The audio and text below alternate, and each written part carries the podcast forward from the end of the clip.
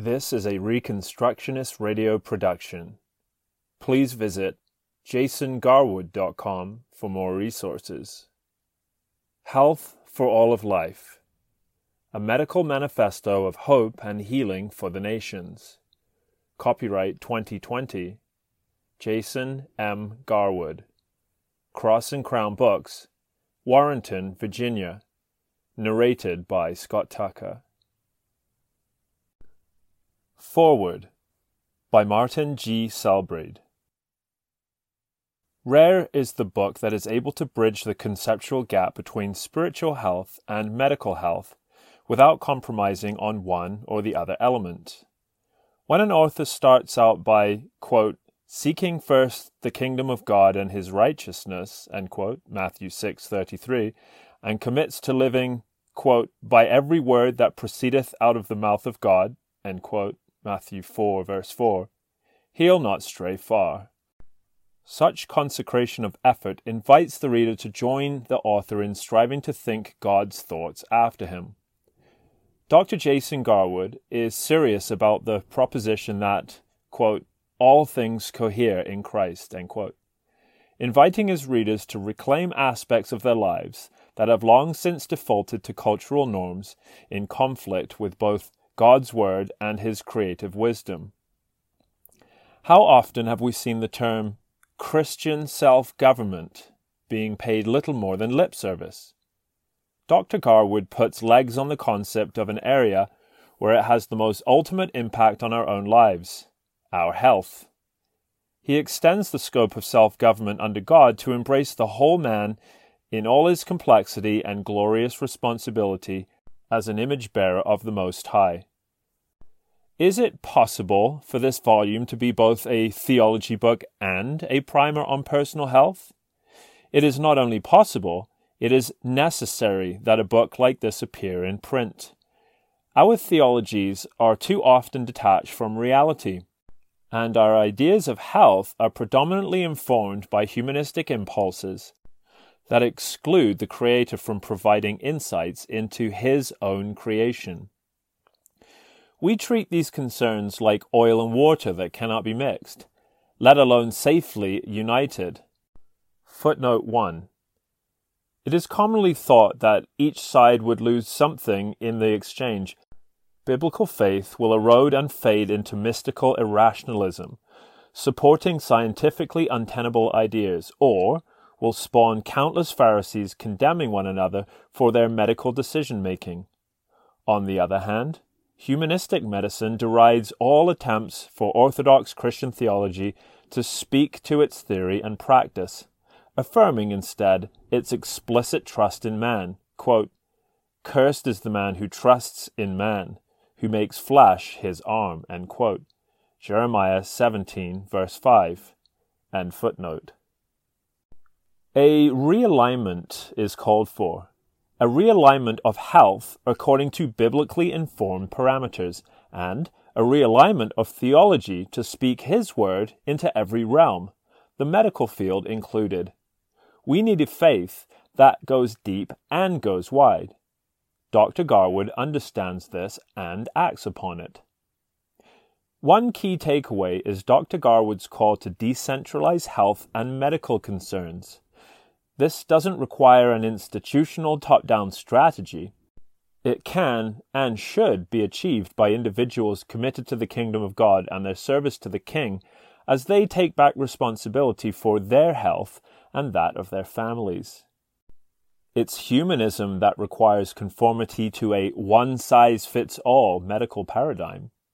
By contrast, there is liberty within the Christian worldview.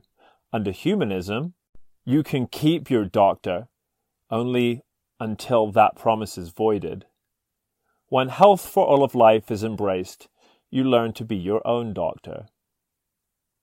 The road to holistic health. Whether you spell it wholistic or holistic, one fact stands out. One of the more obvious avenues by which people adopt holistic health practices is when Western medicine fails them when you're told you only have six more months to live and the doctors have nothing left to offer, motivation to look beyond your circle of practitioners kicks in with a vengeance. Patients either capitulate to the apparent death sentence or they start to do their own research beyond the bounds of Western medical practice. In other words, it seems to take a crisis for humans to break out of the circle of medical convention. Many of these individuals do better on their own than medical science would have allowed for. They either live longer than predicted, by margins that can embarrass the prophets in white coats, or go into remission, regarded as a fluke and too often dismissed as a statistical outlier by their former doctors.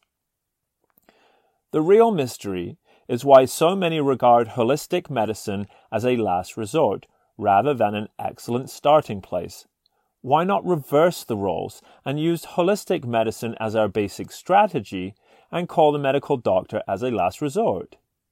Given that prevention dominates the holistic paradigm, why do we not act as if we truly believe that an ounce of prevention is worth a pound of cure? How did we end up in this situation? Dr. Garwood lays out the historical steps that have led up to the de facto monopoly now being exercised by Western medicine and its reductionist, see footnote 2, view of the human body and its allopathic, see footnote 3, approach to pathology. The resulting tunnel vision parallels the well known truism that when you only have a hammer, every problem looks like a nail. Footnote 2 Reductionist means that the systems of the body are reduced to individual mechanical or chemical or electrical parts, where the sum of the parts isn't greater than the whole. Analysis, or cutting things into smaller pieces to study them, is important, but one must not forget that the thing you're studying has been cut into pieces. The reductionist usually looks for a natural, mechanistic explanation for things without reference to a creator, while discarding any consideration of spiritual dimensions as non existent or, if existent, irrelevant. End of footnote 2. Footnote 3. A term now regarded as controversial. Western medicine approves of labeling competing models, but dislikes it when its own paradigm is labeled. Allopathy refers to treating a medical condition with elements that oppose that pathology, e.g., providing a laxative for constipation, aspirin for fever, escalating to more severe tactics to oppose a condition such as radiation focused on a tumor to kill it or surgery to remove it. End of footnote. Synonyms for allopathic medicine include mainstream medicine, conventional medicine, and orthodox medicine. Note how useful these definitions are for maintaining a monopoly. The respective alternatives to these terms would be fringe medicine, unconventional medicine, and unorthodox medicine. These are clearly pejorative terms that instill fear, uncertainty, and doubt. And if we let others do our thinking for us, that is precisely where we will land. The language is manipulated so as to manipulate us. We're disinclined to consider alternatives, let alone looking into how elitism has crept into the mix. It is clear that Dr. Garwood is his own man. You will soon see that he doesn't blindly follow every point made by the authorities he cites favorably. He exercises self government with respect to them, and he invites the reader to do the same with the points that he himself is making. He doesn't call for decentralization with one hand and then hypocritically impose a new top down orthodoxy with the other. He rather surveys the widening field of discussion and illustrates areas for his readers to start their own journey to health for all of life. This is not a force fit agenda being promoted. This is Christian self government geared towards maximizing our service to the King and his kingdom in every realm, especially the medical and health realm. The author of this book goes out of his way to acknowledge the tremendous successes of modern medicine in certain areas trauma medicine, many areas of surgery. He believes in, quote, the right tool for the right job, end quote. And the advances on these fronts are real and valuable and must not be dismissed. However, when these specific successes are conflated with everything else under the umbrella of allopathic medicine, as if it's all one monolithic enterprise, Dr. Garwood is quick to point out the underlying sleight of hand behind this bait and switch. He insists that each discipline in medicine stand on its own two feet, exposed at all times to fair criticism and competition, and you should do the same. Uncritical acceptance is the way of the drone or serf, not the self governed Christian. Letting all of allopathic medicine ride the coattails of legitimate successes in emergency medicine and surgical innovation has led many to discount holistic medicine. If defenders of holistic medicine pointed to one area of success in the field and claimed that the one area of success proves that all of holistic practice is therefore validated, would you agree? I wouldn't, and you shouldn't either. But how many doctors could object without becoming hypocrites? We need to follow Paul's command, quote, in understanding, be men, end quote, 1 Corinthians 14 verse 20, and not be manipulated by faulty logic by anyone on either side of the dispute. The problem with monopolistic power. When the medical enterprise attempts to operate more and more like a monopoly, having a corner on the truth and therefore the only legitimate game in town, it is advancing a doctrine of infallibility in its favor. The claim of infallibility is always exclusive. If I'm right, you must be wrong. The system doesn't even have to use the term infallible, it need only speak and act as if it is infallible. The infallible members of your society become the de facto gods of your society. Every competitor is defined to be fallible and, in fact, dangerously fallible. The irony, of course, is that modern medicine has been backpedaling continually for centuries. It is notoriously fallible. There's even a special word to describe illnesses and injuries sustained under treatment by a doctor or a hospital iatrogenic. But I'm speaking not of individual practitioners, but of the system as a whole.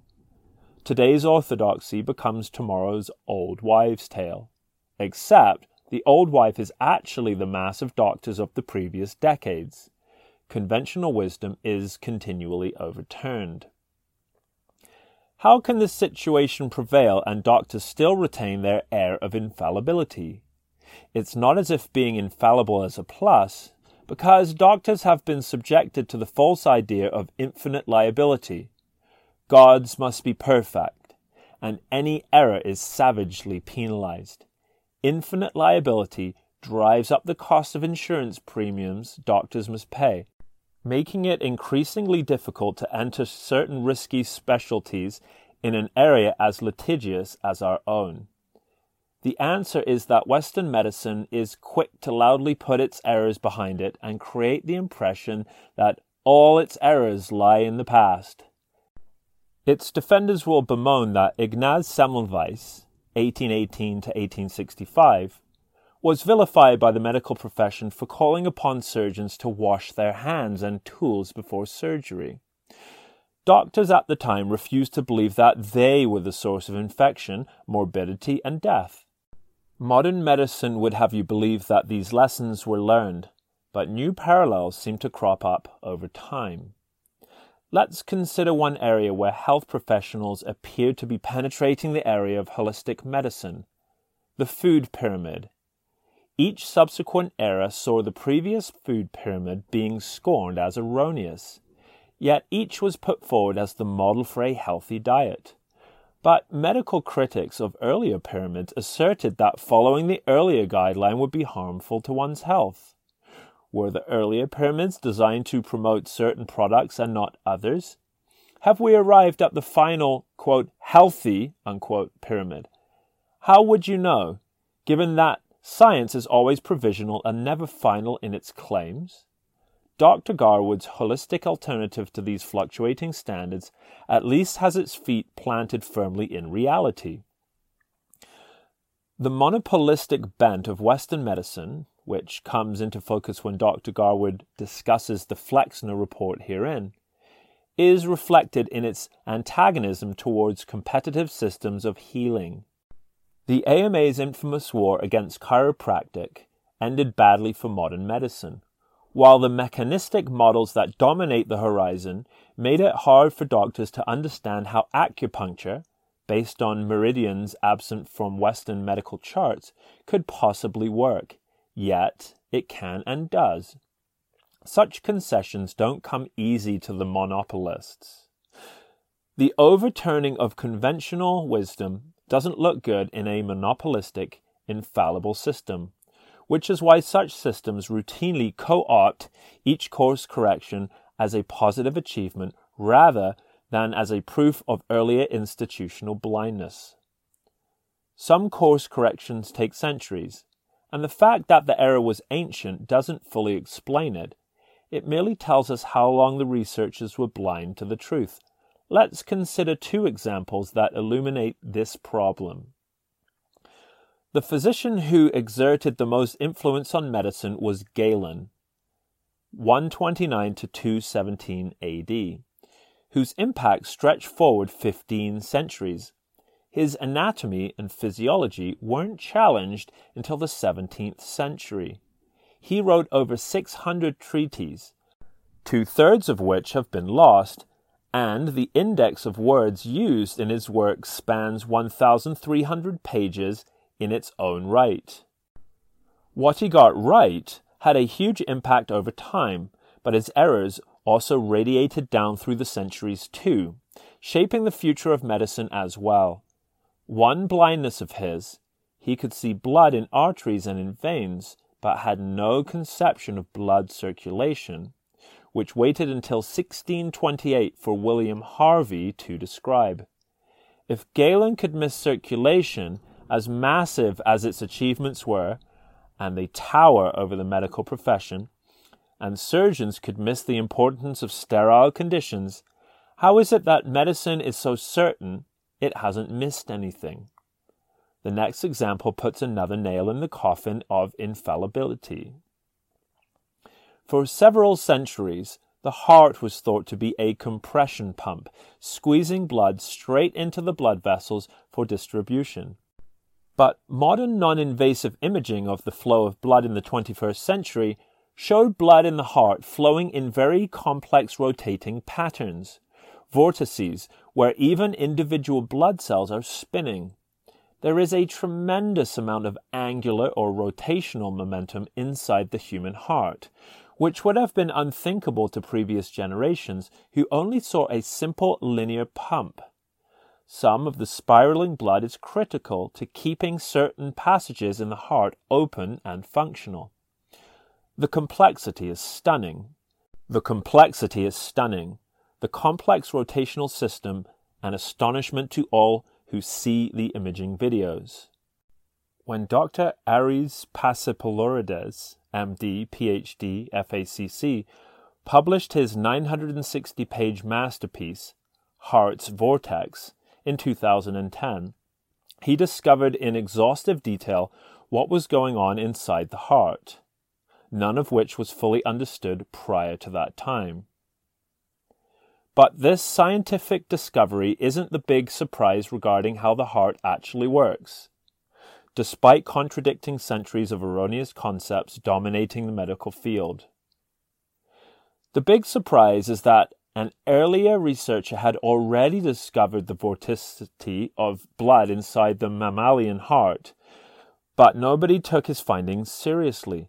Leonardo da Vinci had painstakingly analyzed the flow of blood inside the heart of an ox and sketched out the vortices and their paths in his notebooks. He described phenomena that didn't come to light again until the late 20th century. Footnote 6 Ralph Marinelli et al., quote, The heart is not a pump, a refutation of the pressure propulsion premise of the heart function, end quote, in, quote, Frontier Perspectives, end quote. the Journal of the Center of Frontier Sciences at Temple University, Fall Winter 1995, Volume 5, Number 1, the authors point out that, quote, normal blood flow involved a transfer of momentum via vortical and helical motions, including even the spinning of individual blood cells on their axes in curvilinear systems, the shape of red cells being a testament to the concept. End quote. Farhad Bakhtiary, MD, Mirko Schiemann, MD, Omer Dzemali, MD, Selami Dogan, MD, Volker Schachinger, MD, PhD, Hans Ackermann, MD, PhD, Anton Moritz, PhD, MD, Peter Kleine, MD, PhD, quote, impact of patient prothesis mismatch and aortic valve design in coronary flow reserve after aortic valve replacement, end quote. Journal of the American College of Cardiology, Volume 49, Number 7, 2007, inform us that, quote, Normal coronary flow reserve is dependent upon whether or not stable spiral flow, which contains stored momentum, is able to pass through the valve and into the sinuses of valsalva without disruption. End quote. End footnote. The dense tech talk in the previous footnote shows that it took eight doctors to arrive at a scientific conclusion already reached five centuries earlier by Da Vinci, who had written that, quote, blood flows out of the ventricle into the sinuses of Valsalva, where a portion of the forward flow is diverted to form a vorticial flow that assists in the closure of the leaflets of the aortic valve, end quote. This idea appears as a quote new quote discovery in the last footnote. In short, modern medicine was five centuries behind Da Vinci's discovery. Science actually lost ground and went backwards, failing to observe, with all of its instruments, what Da Vinci could see without any instruments. As recently as December 2019, Dr. Pasipoularides himself drew attention to this stunning situation. We've ended up back where we were 500 years ago. Who should get the credit? These discoveries also illustrate how reductionist thinking, e.g., the heart is merely a simple pump, stymies scientific progress and often makes the truth inaccessible. The profession assumed the matter was inconsequential and unimportant. The experts were wrong on both counts. We've not even touched on the question of suppression of data by scientific and medical researchers. One of the more notorious cases involves Sigmund Freud, who discounted a massive amount of evidence for incest in the culture he lived in due to confirmation bias against the results of his own research. This issue became heated enough to end up in court when defenders and critics of Freud clashed. The critic won the case. Small wonder then that Dr. Garwood thinks we should be more discriminating regarding whom, or whom with a capital W, we place our faith in when it comes to our spiritual and physical health. Credit where credit is due, yes, but exercise a healthy skepticism when professionals resort to pulling rank and attempt to canonize the status quo.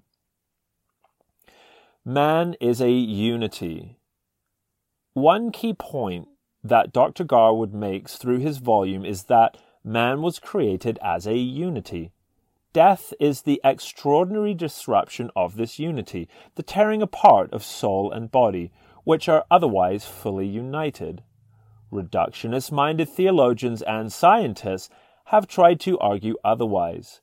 The humanistic worldview has tried to exorcise, quote, the ghost in the machine, end quote the soul in the body, so to speak, to prove we're molecules in motion and that everything reduces to matter. It is noteworthy that some key humanist scholars have debunked their colleagues' position on this point. Dr. Noam Chomsky discredits any claimed success for this strategy. Cartesian dogma is commonly derided today as the belief that there is quote, a ghost in the machine, end quote. But that conclusion mistakes what happened. It was the Cartesian theory of body that collapsed. The theory of mind, such as it was, remained ineffective. Newton had nothing to say about the ghost in the machine. He exorcised the machine, not the ghost. Yet humanists continue to operate in terms of discredited premise anyway. Studies of the effects of emotional trauma on the body have illustrated that two domains, the mental and physical, are not distinct and separated, walled off from one another. Rather, they affect each other in powerful ways. For example, under threat, a normal person's adrenal glands will finally release cortisol. The adrenal glands of a person who has suffered from emotional trauma will not re- release cortisol in that situation. This release of cortisol is an important part of a key chemical cascade and its absence illustrates how the body and the mind are tightly united in ways that continue to surprise modern researchers. It is significant that this effect involves a body subsystem that Dr. Garwood addresses often in his book the Autonomic Nervous System, or ANS. Fortunately for the reader, Dr. Garwood keeps things simple and easy to understand unlike some technical points being made in this foreword. One important consequence of holding to the unity of man's nature is that all aspects of man's being can be dealt with in terms of health. This is important in that health denotes wholeness, and it is the whole man that needs to be made whole, to be treated as a whole and not as isolated parts. Healing. External or internal? One of the most valuable lessons Dr. Garwood imparts to the reader is that, in most cases, the body has the tools to heal itself. So, the proper approach is to facilitate, enable, and expedite, see footnote 13, these internal processes. Not introduce foreign agents into the mix to elbow the body's mechanisms out of the way to do indiscriminate battle against whatever problem has arisen. Footnote 13. For example, basal cell carcinomas, a form of skin cancer, used to always entail either surgical removal or liquid nitrogen freezing, which are allopathic steps taken against the cancer. A more recent innovation is imiquimod cream, which is applied to the cancer and the region around it. The cream signals the body that an invader is present, acting as a whistleblower, sounding the trumpet in a biological call to arms. In turn, the body's defenses concentrate around the cancer and destroy it completely. Here is a case where modern medicine has taken a step away from allopathy, harnessing the body's own defenses and assisting them by putting them on the scent of the cancer. While not suitable for every location in the body, such innovations make surgeries and subsequent loss of healthy tissue to gain adequate margins around the cancer, a thing of the past in many cases. Of course, when the body goes to war against a cancer, the skin looks like a war zone for a while, which is why prevention is always better than the treatment after the fact. And footnote 13. At one level, we all accept this idea. A suture is a way to help the body heal itself after a laceration. It holds the severed tissues together long enough for the wound to be repaired by the body's own resources. When a bone is broken, medical doctors don't create a brand new bone. They set the bone to align the ends so that the body itself can do the repair by reuniting the ends when a structure is lost and replaced with a prosthetic or artificial unit, the performance is almost always inferior to the original. Yes, a titanium joint may be stronger, but it has no marrow to create new blood cells for the recipient. As for the power of nutrition, the first of three key elements in Dr. Garwood's assessment, which includes nutrify, detox, and energize, this power has been recognized for several centuries in cases we instantly recognize. Scurvy is what happens when you suffer from a vitamin C deficiency. Rickets and beriberi occur when vitamins D or B1, respectively, are in short supply. However, we've compartmentalized this knowledge rather than expanded its significance. Are these the only deficiencies we need to concern ourselves with? What other deficiencies are working under the surface due to factors we've not considered? It is in this area that this volume is particularly useful, as it delineates the full range of items the body needs. The author's exhaustive Mighty 90 list of nutrients. Nothing slips through the cracks here. Some Christians might question the importance of such physical care of God's temple, and oftentimes a misunderstanding of 1 Timothy 4 verse 8 is the culprit. While true that eternal things are weightier than temporal things, that doesn't mean that temporal things have no weight whatsoever. By the same token, when Paul says that, quote, bodily exercise profiteth little, quote, it is only in comparison to spiritual things that the word, quote, little, quote, is used. Even so, the translation might read more accurately as, quote, bodily exercise benefits in a few things, but devoutness is beneficial in all things, Footnote 14. The term, quote, bodily exercise, quote, appears in the Greek as a somatic gymnasia and likely indicates all exertions taken for the sake of one's health, not merely physical activity, although that would be included under that heading. End footnote 14. As Patrick Fairbairn said of Paul's point, action taken to sustain physical health was, quote, profitable with a certain limited sphere since it contributed to the healthfulness and agility of the physical frame. Controversies. Or are they? It is important to always read with discernment to, quote, eat the meat but spit out the bones, This volume is a pioneering effort, and it is self understood that, quote, the pioneer is the guy with an arrow in his back. end quote. But one thing we have already seen is that medical science has spit out meat it thought was bones, and has swallowed its fair share of bones, not all of which it has detected we should exercise the same care in considering Dr. Garwood's more controversial claims, especially if we have a background in Western medicine and would find it challenging to abstain from scoffing or dismissing some of his discussions. Not every subject is settled, and we shouldn't lead with our ignorance, which always comes back to bite us. Let us conclude with a consideration of two of the more controversial aspects covered in this volume detoxing and electricity. The first from a scriptural perspective, the second from a scientific point of view. Controversy 1 Detoxing. A shallow reading of Dr. Garwood's discussion on detoxing and his comparison of detoxing to the mortification of sin may strike the theologically astute reader as a bit of a stretch. It appears that he's drawing a very tenuous analogy, and some may consider it a forced fit, as if he were equating things gratuitously and without adequate foundation.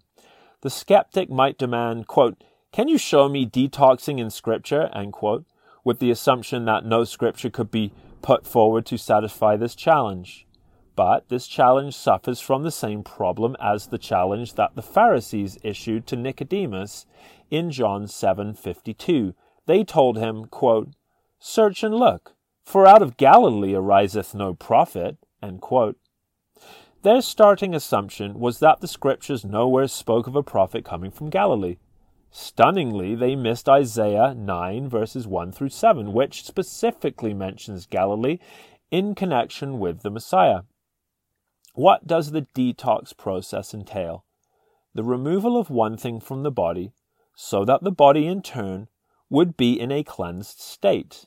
And it turns out that this concept can be found in the text of Mark 7, verse 19, where the term for the discharging of the impure matter from the body, ekporeutai, is directly adjacent to the verb for the resulting cleansing process. Katharizun.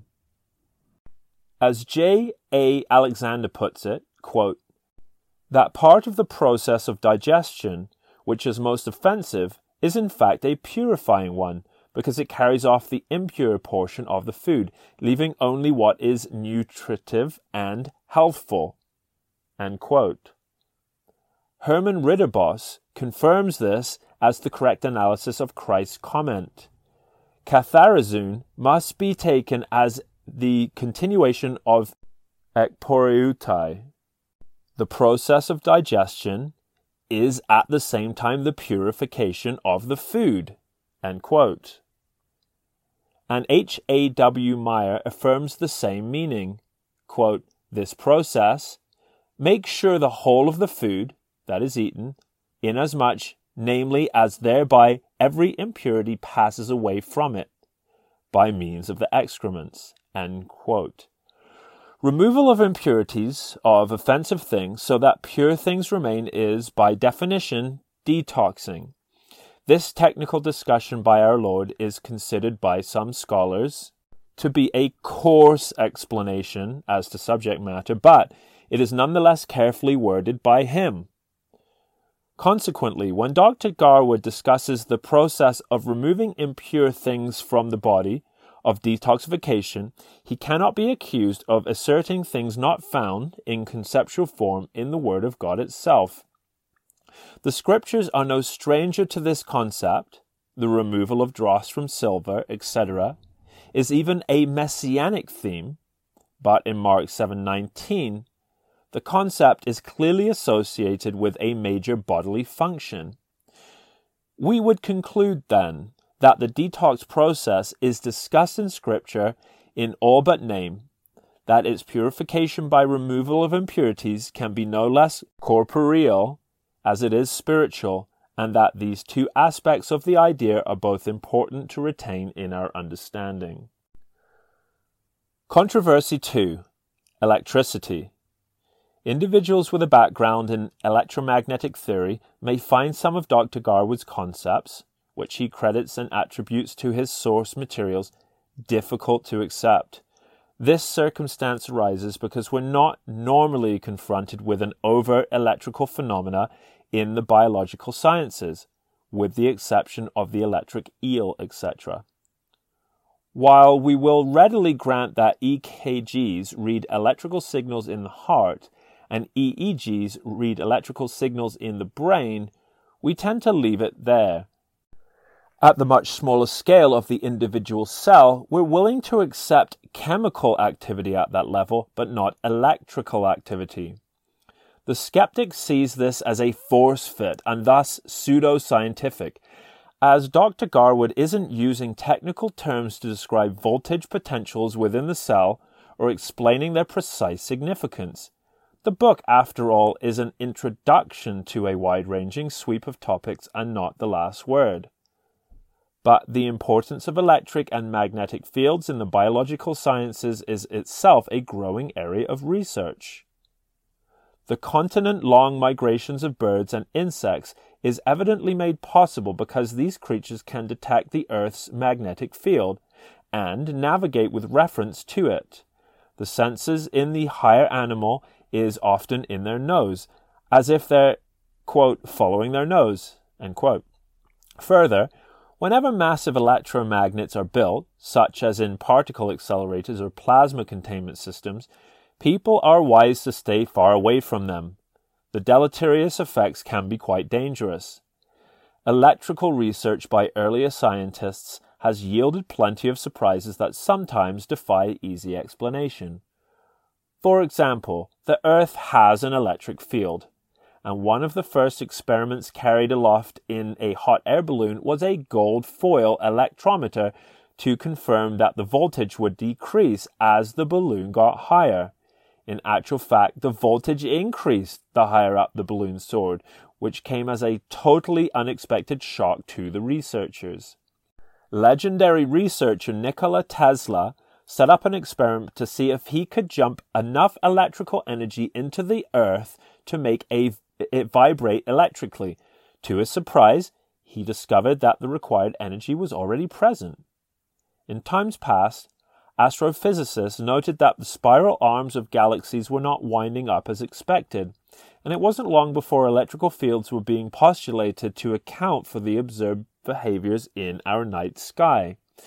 None of these facts, per se, prove that the electrical ideas Dr. Garwood puts on the table for the reader's consideration are correct.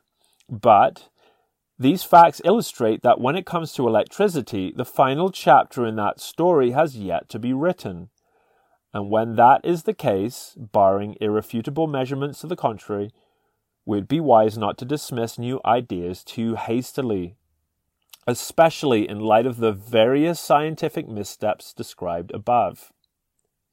Throughout the history of science, inconvenient facts get pushed off to the side so as not to pose too great a challenge to the status quo theories. Footnote 20. It has become popular among defenders of scientism to launch scathing attacks against Karl Popper and Thomas Kuhn, who had identified problems in how scientists conduct their work and build and market their theories. But this is largely the result of the increasingly politicized nature of science.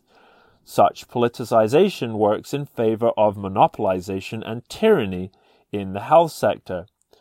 That science would bend the knee to political correctness is a disturbing trend of our times, undermining any remaining trust we may have for the priests in white lab coats. End footnote. Confirmation bias blinds in both directions. You only see what you want, and you blind yourself to opposing data, or, at the very least, its significance. What, therefore, is the issue with voltages within the cells of the human body? Scientists will freely admit that there is electrical activity in structures larger than the cell, and even between cells. The nervous system sends signals using electrical depolarization waves, but not inside the cell. On what basis is that boundary imposed? It appears to be imposed due to confirmation bias and paradigm reinforcement. Only experiment and measurement should be allowed the prerogative to set aside these ideas in favor of a better one. Our science, like our faith, should be ever reforming to be closer to the truth. In his book, Exegetical Fallacies, D.A. Carson speaks of the logical fallacy of cavalier dismissal, when a position isn't refuted but merely written off. When it comes to the health of our families and ourselves, we should avoid building our lives on such a fallacy. There is a crucible of innovation in the world of holistic medicine, a world where spiritual discernment and avoiding the errors of past centuries can be freely exercised. Conclusion Quackery is a strong word. In the medical field, there is no more pejorative descriptor than quack. Because it's a strong word, it's important that we understand what true quackery is. R.J. Rushdoony provides sound guidance here. Quote, the difference between a quack doctor and a good one begins with a sense of limitation. A quack medicine and a quack doctor both promise too much. A sound medicine offers limited help for a limited and specific problem. It offers no miracles and works none. It cannot replace good hygiene, sound nutrition, and healthy habits. The wise doctor makes no large promises. He knows how limited his role is, and yet, within those limits, very important. The more we demand of a doctor or of medicine, the more likely we are to fall prey to quackery. We have quackery all around us, in the church, the school, and in politics. It is present wherever men offer something short of God's word as the bread of life. Western medicine has lost its sense of limitation, and one way it promises too much is by denying any benefit to competing healing systems. Footnote 22. This is achieved directly but also indirectly, using bureaucratic barriers. See Dr. Garwood's discussion of the Flexner Report in the body of this volume for further insights. End footnote. Whereas Dr. Garwood puts good hygiene, sound nutrition, and healthy habits front and center. Much of the allopathic medicine seeks ways to ease the consequences of neglecting them. And when Western medicine sees man mechanistically as molecules in motion, it will necessarily offer something short of God's Word as the bread of life. In contrast, the author of this book has focused on the primacy of God's Word as controlling every aspect of life. He holds, teaches, and lives out a faith for all of life, and has written a wonderful survey describing a vision for health for all of life. He focuses on establishing health first and recovering health only as needed. In the great dispute between the two main theories governing the medical enterprise, Pasteur's germ theory versus Béchamp's terrain theory, Dr. Garwood articulates a compelling defense of the latter, the importance of which can be grasped once it is understood that only one of these lends itself to Christian self government. You can govern your own internal terrain by your own hand, but the germ model requires delegation to others, which is being increasingly mandated by coercive state action. Christian self government is the antidote to coercive statism in every dimension, including health and healing. We have here, finally, a book that proves a good set of starting blueprints to implement such a wide ranging self governance, one which embraces responsibility rather than delegating it. It leads by example. It surveys multiple sources and is necessarily derivative, serving as a gateway for deeper research by the reader, but those are strengths and not weaknesses of Dr. Garwood's approach. May the reader of this book grasp the value of the counsel offered by this author and labor for the future described in Ezekiel 47, verses 1 through 12 where the spread of his kingdom's living waters shall bring healing to the entire world. Martin G. Selbrede, Vice President and Resident Scholar at the Chalcedon Foundation, Editor Faith for All of Life, Arise and Build, and the Chalcedon Report, Supervising Editor, Journal of Christian Liberty, www.chalcedon.edu.